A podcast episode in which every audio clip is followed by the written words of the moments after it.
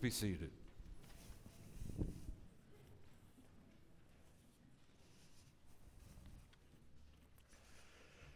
If you have a Bible this morning, uh, you can turn with it or in it to Romans chapter 5.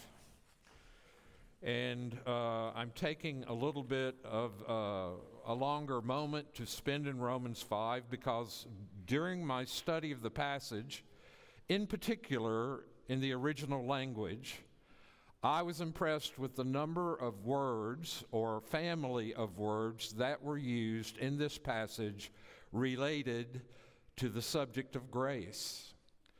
In Romans chapter 5 is literally loaded with terms related to grace. And so, with that said, after having looked at it and preached through it, um, I thought it would be a good idea for us to take at least one Sunday to think about uh, the grace of God together. And grace is one of those words like love or faith or mother or father. We all know what it is, but we're hard pressed to define it in a tangible way where we can get it. And so the theme of this message today is getting grace. But by getting here, I mean understanding it, like I get it, rather than receiving it. We will talk about receiving it, but we're also going to talk about do you really get it? Do you really understand what it means to be saved by grace? I would argue uh, up to 75, maybe even 90% of people who go to church have no idea what grace means. No idea. And so they know what they've been taught, but they don't really, it doesn't really penetrate. Uh, I like to drench myself occasionally in everything the scripture has to say about the grace of God, and so you'll participate with me a little bit in that today as we take our time uh, to look at this um, subject that I think is so important. Hear now the word of the Lord as we are in Romans chapter 5, beginning in verse 20. Now, the law came in to increase the trespass, but where sin increased, grace abounded all the more. So that as sin reigned in death, grace also might reign through righteousness leading to eternal life through Jesus Christ our Lord. Amen. Let us pray. Father, I do pray today as we open up your word that your Holy Spirit would come and open up our hearts and soften them to be responsive and receptive to what we will hear today from your word, how we ask you to uh, show us uh, insight and truth and deepen our understanding of this most wonderful truth that any of us could ever know or experience in our lives. And so we pray this believing that you will work and bring glory to yourself. And we pray in Jesus' name, Amen. It was C.S. Lewis who was attending a meeting during a British conference on comparative religions. Experts from around the world debated what, if any, belief was unique to the Christian faith. The debate went on for some time until C.S. Lewis wandered into the room. He said, Lewis said, What's all the rumpus about? And uh, during uh, the time, they finally told him, they began uh, discussing and continuing the discussion, and, and they said, Well, what is the most distinctive, unique truth to the Christian faith? And C.S. Lewis said, That's easy grace. No other religion in the world or among the cults of the world have any idea what grace is. It's always a matter of climbing the ladder to reach whatever they conceive of or believe is God. It's always man moving to God, whereas Christianity is God coming to man and stooping toward man to rescue him. And that is the uniqueness of the Christian faith that we believe in something called grace. And so, three things I want us to think about today. First, what grace is.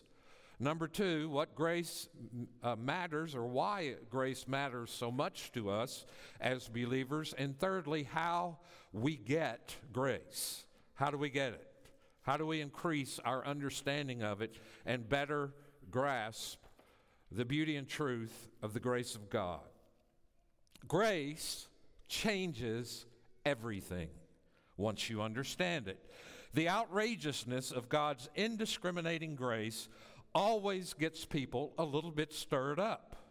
That's because real grace is simply inexplicable. It is inappropriate to many people, out of the box, out of bounds, offensive, excessive, outrageous, scandalous, and perhaps most of all, given to the wrong people and all of those things. Grace, however, is the most important concept in the Bible, in Christianity, and in the world. It is most clearly expressed in the promises God has revealed to us in Scripture and that are embodied in the person and work of Jesus Christ. The deepest message of the ministry of Jesus and the entire Bible is the grace of God to sinners and sufferers. That is the essential message of the Bible. From creation to the new creation, from Genesis 1 to the end of the Bible, Revelation 22, between those two uh, amazing chapters in the Bible is, comp- is compressed into the pages of the Bible the doctrine of the grace of God. It's all about grace. Grace is one of those concepts in the Bible that you don't see immediately reading through it, but once you do see it, you see it everywhere. It's everywhere, it's all over the place. Um, I did a little research and study on how many times uh, the word grace is used in the Bible. In the Hebrew language, the word, one of the words for grace is the word hen or henna, not red hair dye, but Hebrew, henna. And henna means uh, favor shown from a superior to an inferior. That's used 206 times in the Old Testament. 206. There's another word you might be more familiar with in the Hebrew Bible in the Old Testament, and it's the word kesed. And kesed means loyal, steadfast, love, grace, faithfulness, all of those things. That's used 260 times in the Old Testament. 460 times in the Old Testament, words for grace are used in 39 books. That's a lot, right? In the New Testament, the word is charis, and it's used 297 times in the Bible. How can we read the Bible and miss it? Because we're reading the Bible through lenses that have not yet understood what this powerful truth is. And my job today, my goal, my heart's desire is to communicate to you and help you see this in a little bit more powerful way about grace, you can call it what you want to, you can categorize it, you can vivisect it, you can qualify it, you can quantify it, or dismiss it, and none of it will make grace anything other than precisely what grace is it is audacious, it is unwarranted, and it is unlimited. In English, the word grace has to do with charm, or elegance, or beauty, or attractiveness. And if you're from the South, it's what you say before you eat grace. But in the Bible, it means something a little bit different. In fact, Scripture tells us that grace isn't a personal virtue at all, it is undeserved favor lavished on an inferior by a superior. Grace is unmerited favor. You cannot deserve grace. That's an oxymoron. You cannot deserve grace by its very nature. It is undeserved favor or a kindly disposition that leads to acts of kindness.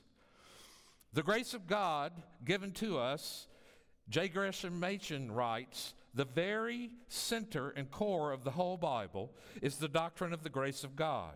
The grace of God, which depends not one whit upon anything that is in man, but is absolutely undeserved uh, resistless, and sovereign. Christian experience depends for its depth and for power upon the way in which this blessed doctrine is cherished in the depths of the heart.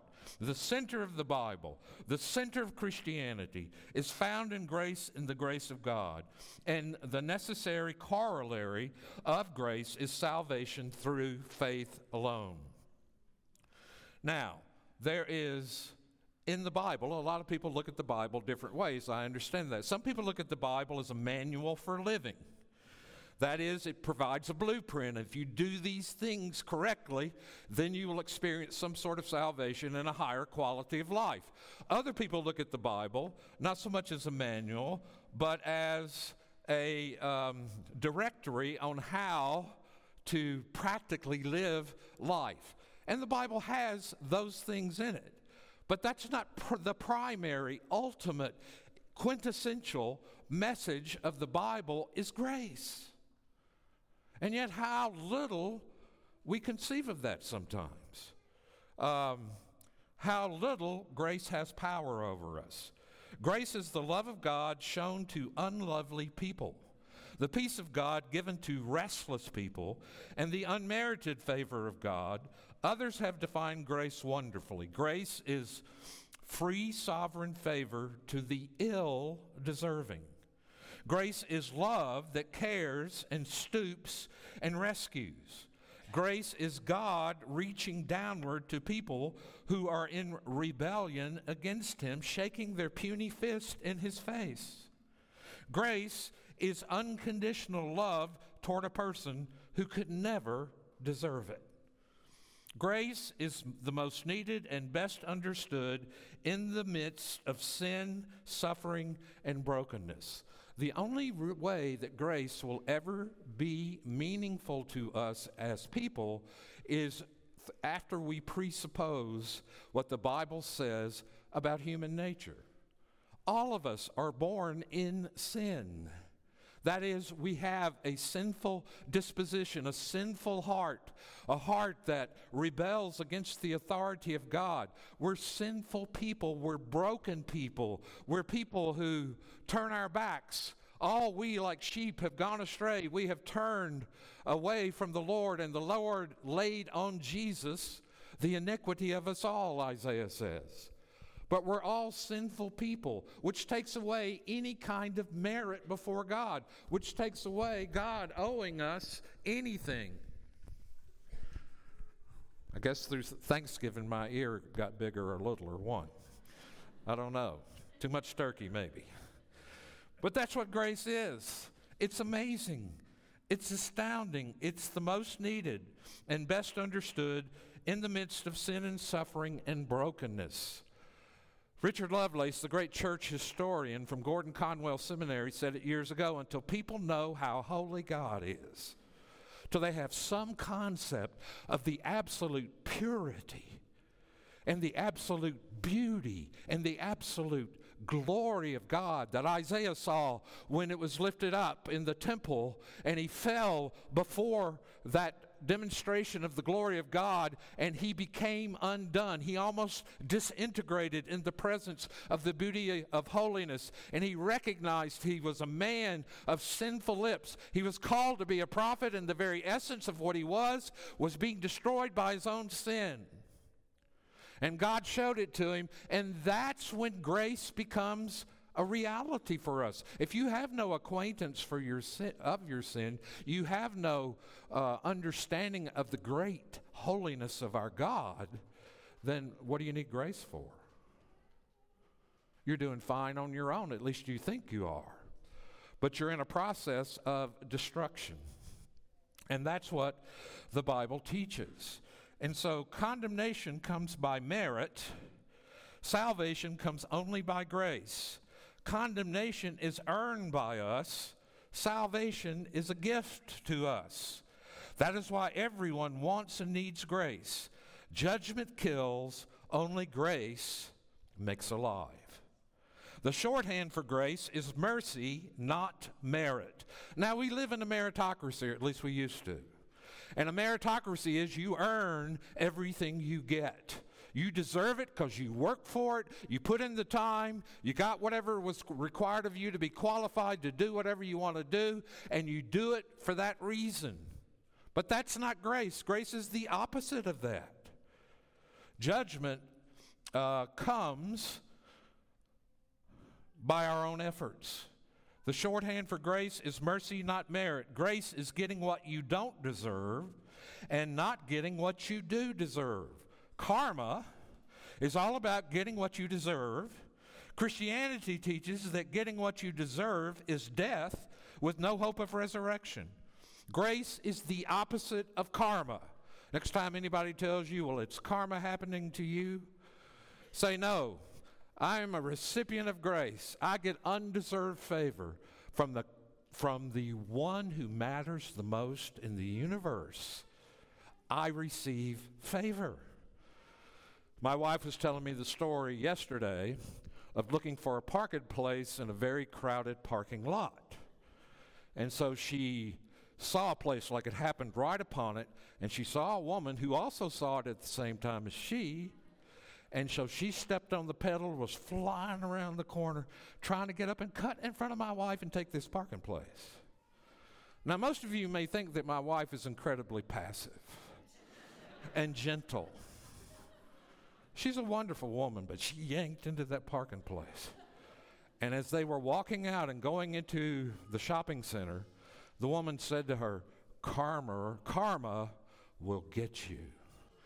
And my wife says back to her, Karma is the reason I got the parking place.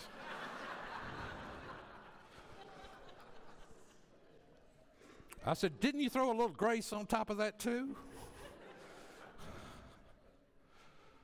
But grace is not karma. It's not good karma. Karma is getting what you deserve. While everyone desperately needs um, grace, grace is not about us. Grace is fundamentally a word about God.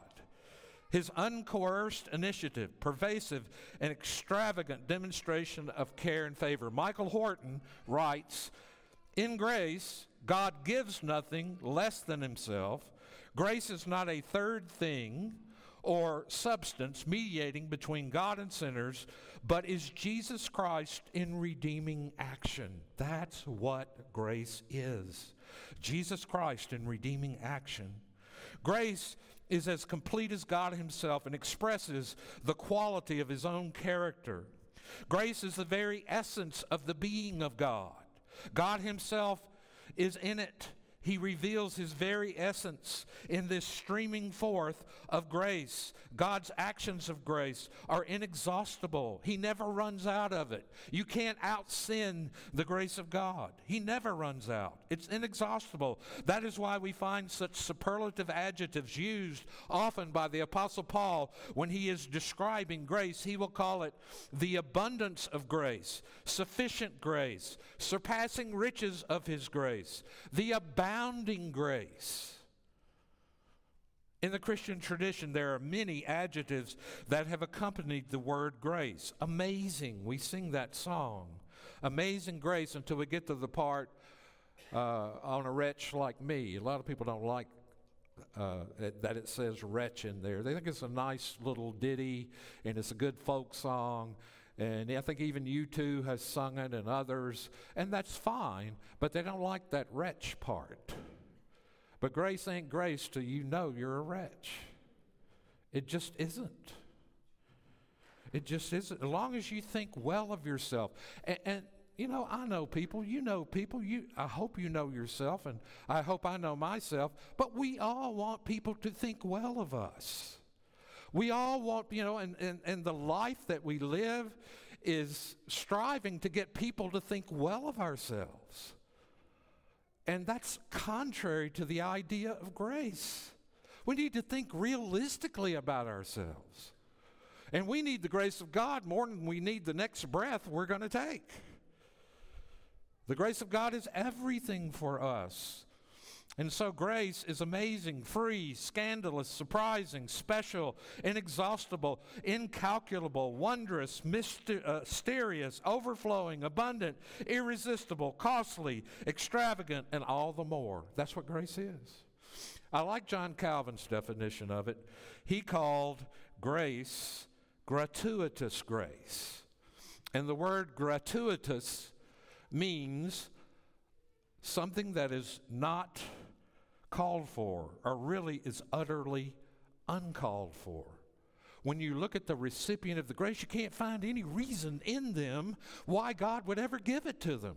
When you watch their life, you can't find any reason watching them why God would ever sh- uh, display his kindness and his long suffering patience and his presence entering their lives. You look at them and you can't add it up. And that's what makes grace so amazing. And that's what made religious people so infuriated with Jesus. They didn't like Jesus at all. You do understand that. They're the ones that killed him. And they killed him. Why? Because of his message of grace. I have a very good friend who planted a church right in the middle of the Bible Belt. And I said, uh, his name was Shane. I said, Shane, how's it going preaching the gospel in the Bible Belt? And he leaned up to me and he said, I had no idea how many people in the Bible Belt hate the gospel how many people in the Bible Belt hate grace. And I said, Well, I can imagine it. I've lived there before. I've known a few people like that. And it, it was an astonishing statement in many ways. But Calvin goes on to say, We make the foundation of faith the gratuitous promise because it, in it faith properly consists. Faith begins with the promise, rests in it, and ends in it. In Calvin's theology, the knowledge of God the Redeemer focuses on the gratuitous promise as the main theme of Scripture. That is the promise that is totally uncalled for, and that's the mercy and grace of God to sinners. God's good pleasure displayed God loves us with a gratuitous grace, the only kind there is. God's grace is unconditional and unconditioned. God is the one who lives in freedom. Unconditional love is a difficult concept to wrap your mind around. Uh, how is it possible to love someone without condition? Many of us think, whether we admit it or not, that there's got to be some breaking point with God where He gives up on us. Even if we uh, uh, su- successfully avoid believing this fallacy, others. Uh, overzealous cries still reach our ears, certainly, there must be some sin or amount of sin that is just too much.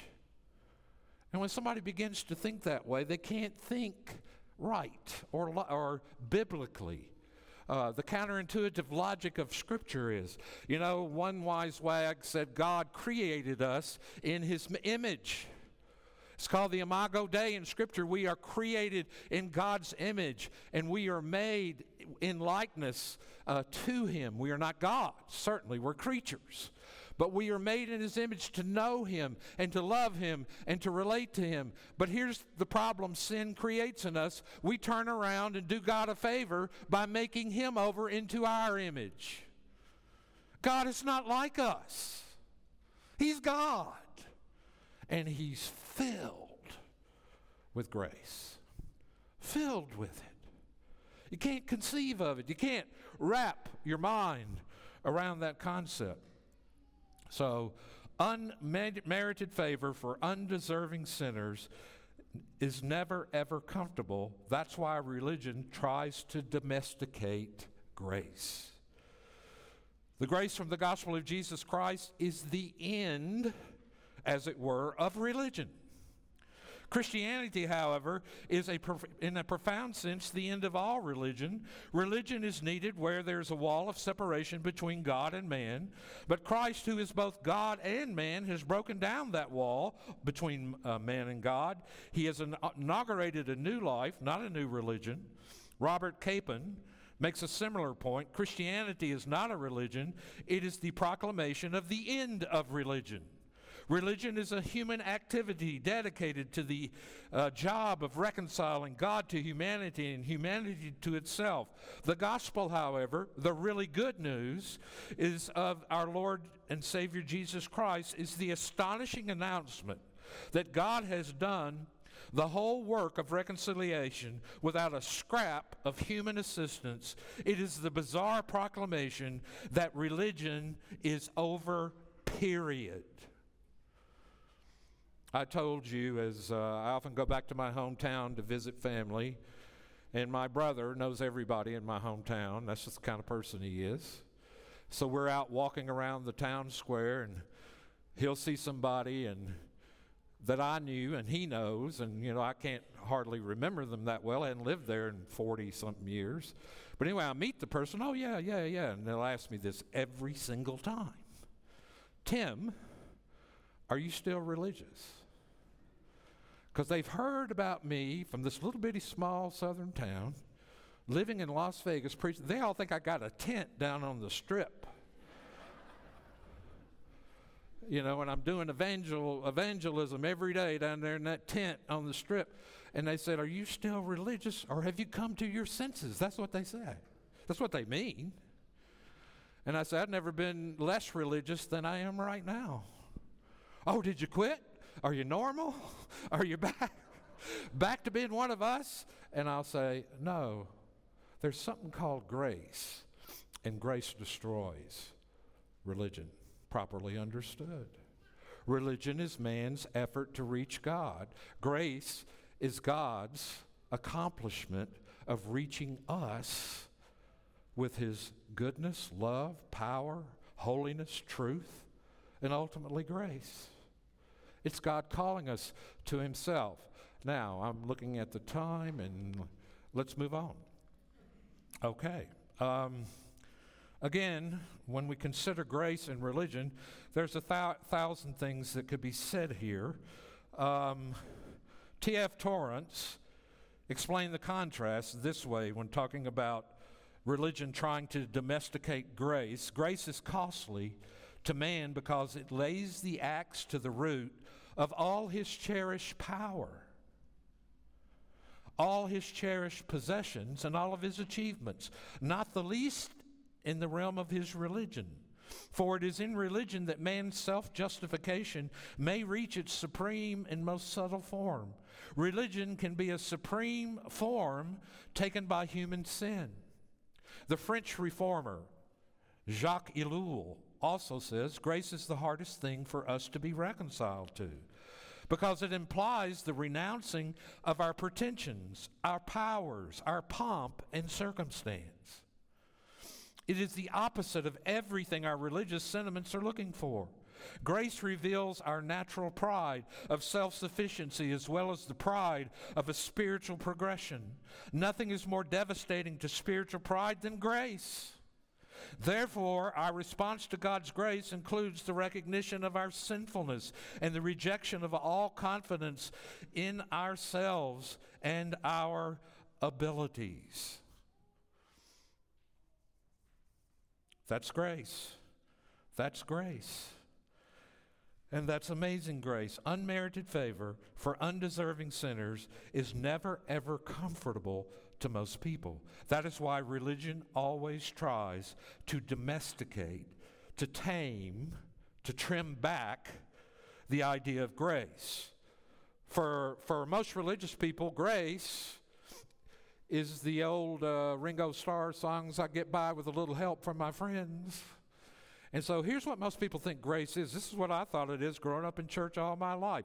I thought grace was this Tim, do the best you can. Try to be the best person you can. Try to pray. Try to read your Bible. Be faithful in church attendance. Do the best you can.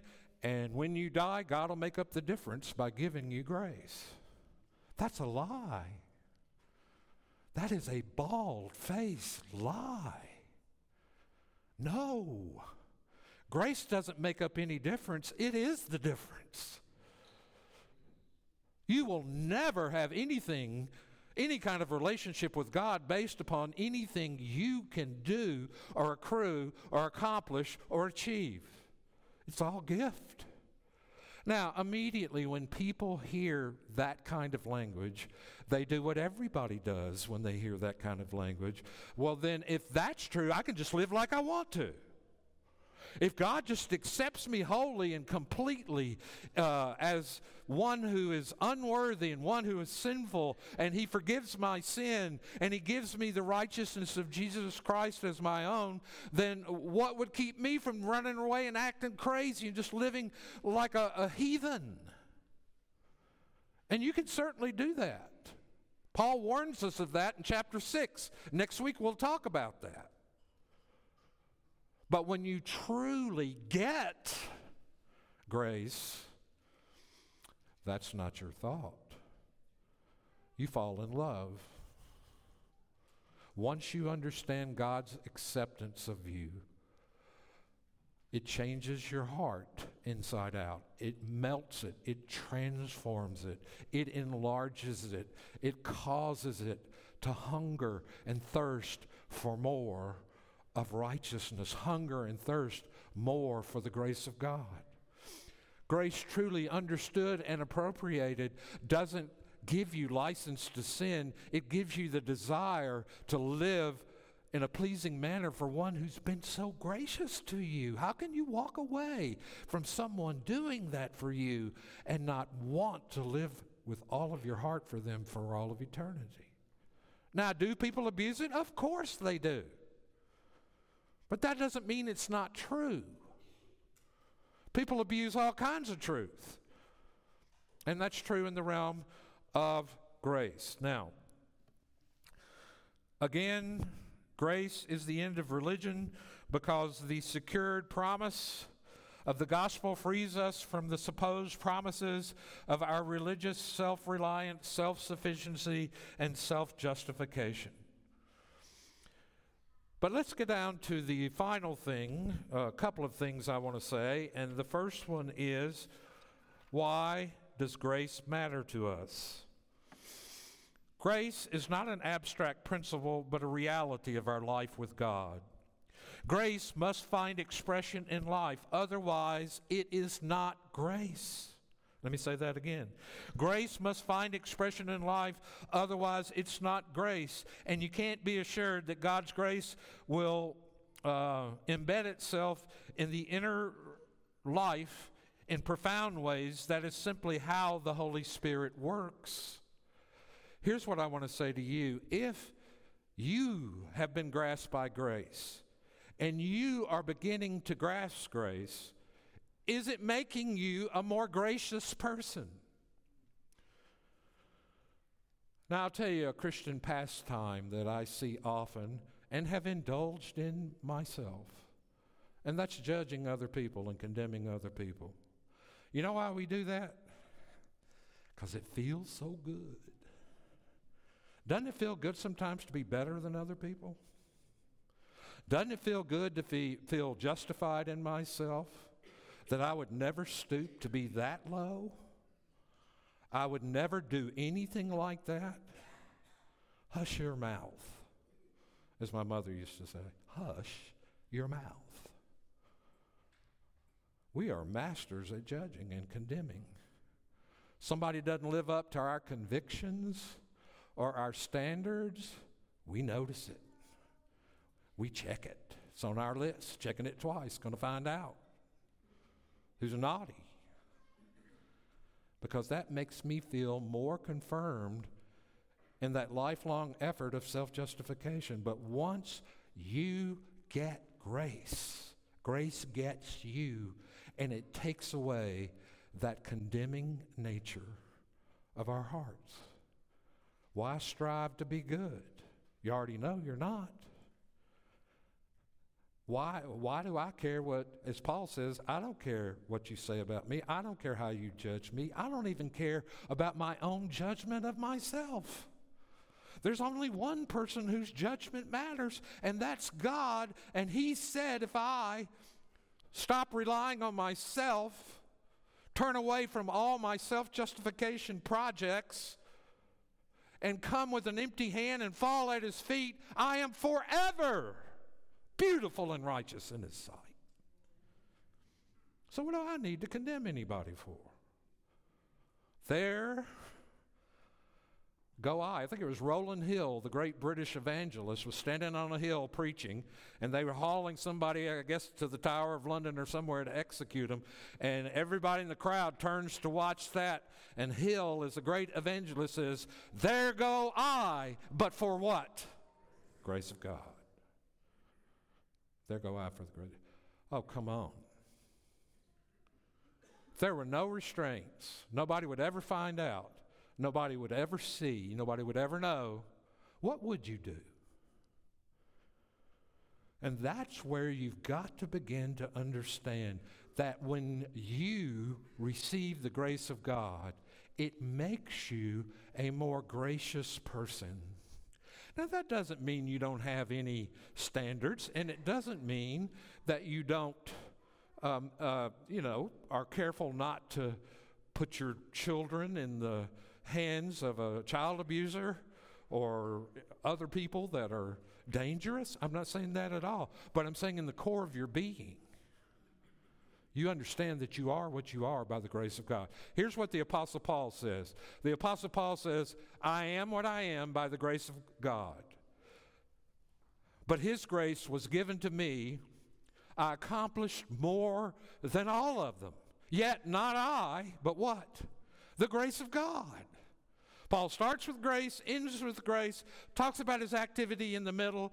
It doesn't matter how much I've done as an apostle, how much I've suffered, how many biblical books I've written, how many times I preached the gospel uh, from very important places in the Mediterranean world. None of that matters because I'm not the great person here. The great person here is our Lord Jesus Christ, and I am what I am by His grace.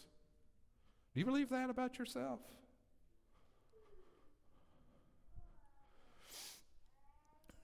So, grace matters to us because, number one, it's the only way we can have a relationship with God. But grace is given to us to cause us to become more gracious toward others. We begin to glorify God by resembling Him.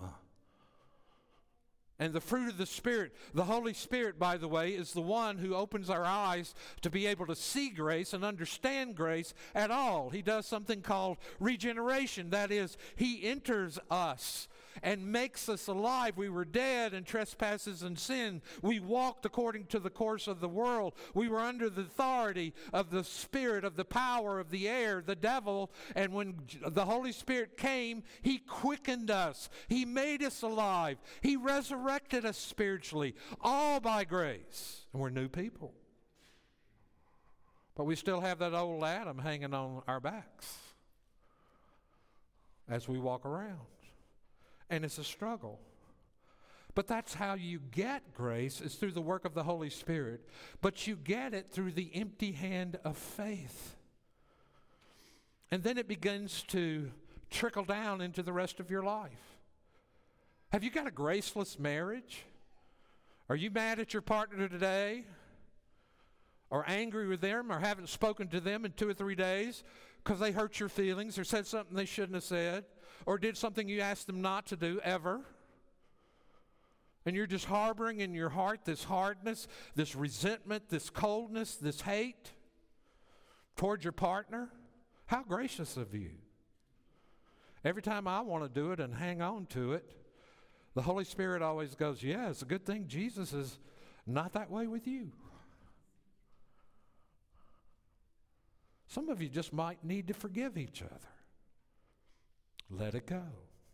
Now, I know a lot of you have been hurt a lot. I know that. I don't minimize that. It's real and it hurts. But it will destroy you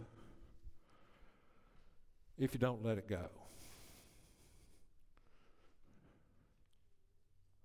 And so that's important in getting grace, is understanding grace relationally. Do you know how to show your children grace? Now, Martin Luther said it's important to teach your children the law the Ten Commandments? He said, Yes, teach them the law of God so it'll drive them to Christ as soon as they're old enough. But do you ever catch them in a disobedient act and go buy them an ice cream cone? My dad did that one time. We did something, he caught us. You could tell. His ears were red. I knew we're going to die. So my dad drove a truck. He worked for the power company, and it had these uh, compartments on the side that you could sit on and be up pretty high in the back of the truck. He said, Get in the truck. And I looked at my brother and said, He's going to take us to the city dump. He's going to leave us. You know where he took us? To the Dairy Castle. Every kid in my town knew where the Dairy Castle was. Bought my favorite thing, an ice cream cone dipped in chocolate. I felt guilty eating it the whole time. I said, Another shoe's going to drop here. And about the time I really enjoy this, he's going to tear me up. He never did. So we asked him, we couldn't stand it any longer. What, we, what, what's the punishment going to be? He said, Once in a while, you need to know what the grace of God is. It's God's favor shown to people who don't deserve it. And he said, You don't, and I don't. My dad came in to he- hear me preach the first time I ever preached in my life. I preached my little heart out, but it was law, law, law, law. I mean, law. And uh, on the way out, these rural people who were such sweet, good, salt of the earth people came out and said, Preacher, you really preached today. Said, You stepped all over my toes. And I thought, Well, that's my job. I'm supposed to step on toes. My daddy came and looked me in the eye and said, You did a good job of getting me lost. You did a lousy job of getting me saved. I said, What are you talking about? He said, Grace. Grace. Grace.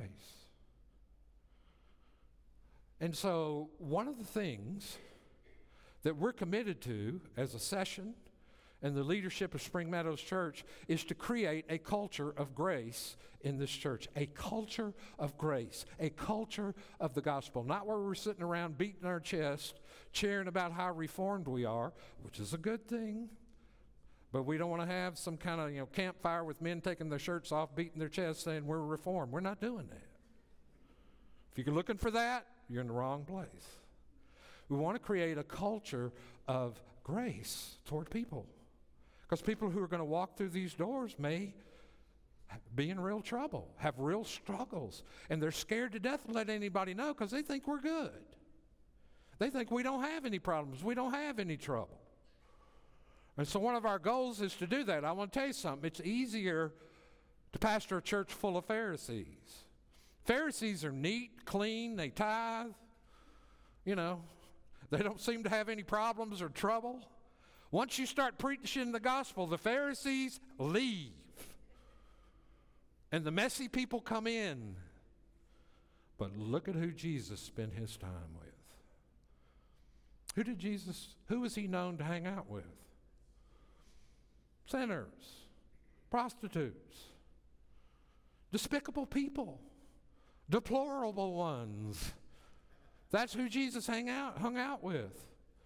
And he was, he was categorically smashed for it by the religious elite of his day. So, in conclusion, have you received the grace of God? Are you looking for grace and grace alone to define your relationship with God and who you are? And if you're doing well in the Christian life, praise the Lord. His grace is strong on your behalf. If you're suffering now and you have no strength and you're weak, praise the Lord. The grace of God will sustain you. The grace of God is everything to you. So I hope this gives you just a small sketch and etch of what the grace of God is. I wouldn't be a preacher for a minute if I didn't know about the grace of God. This would be the, it's a hard job anyway, but it'd be a really hard job if you didn't have grace. Let's pray. Heavenly Father, we thank you so much for what we've heard today.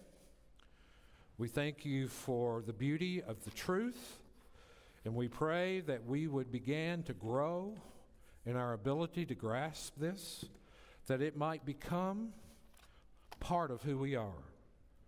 And now, Father, as we continue to worship, may we give motivated, strictly by your grace. And this we pray in Christ's name, amen.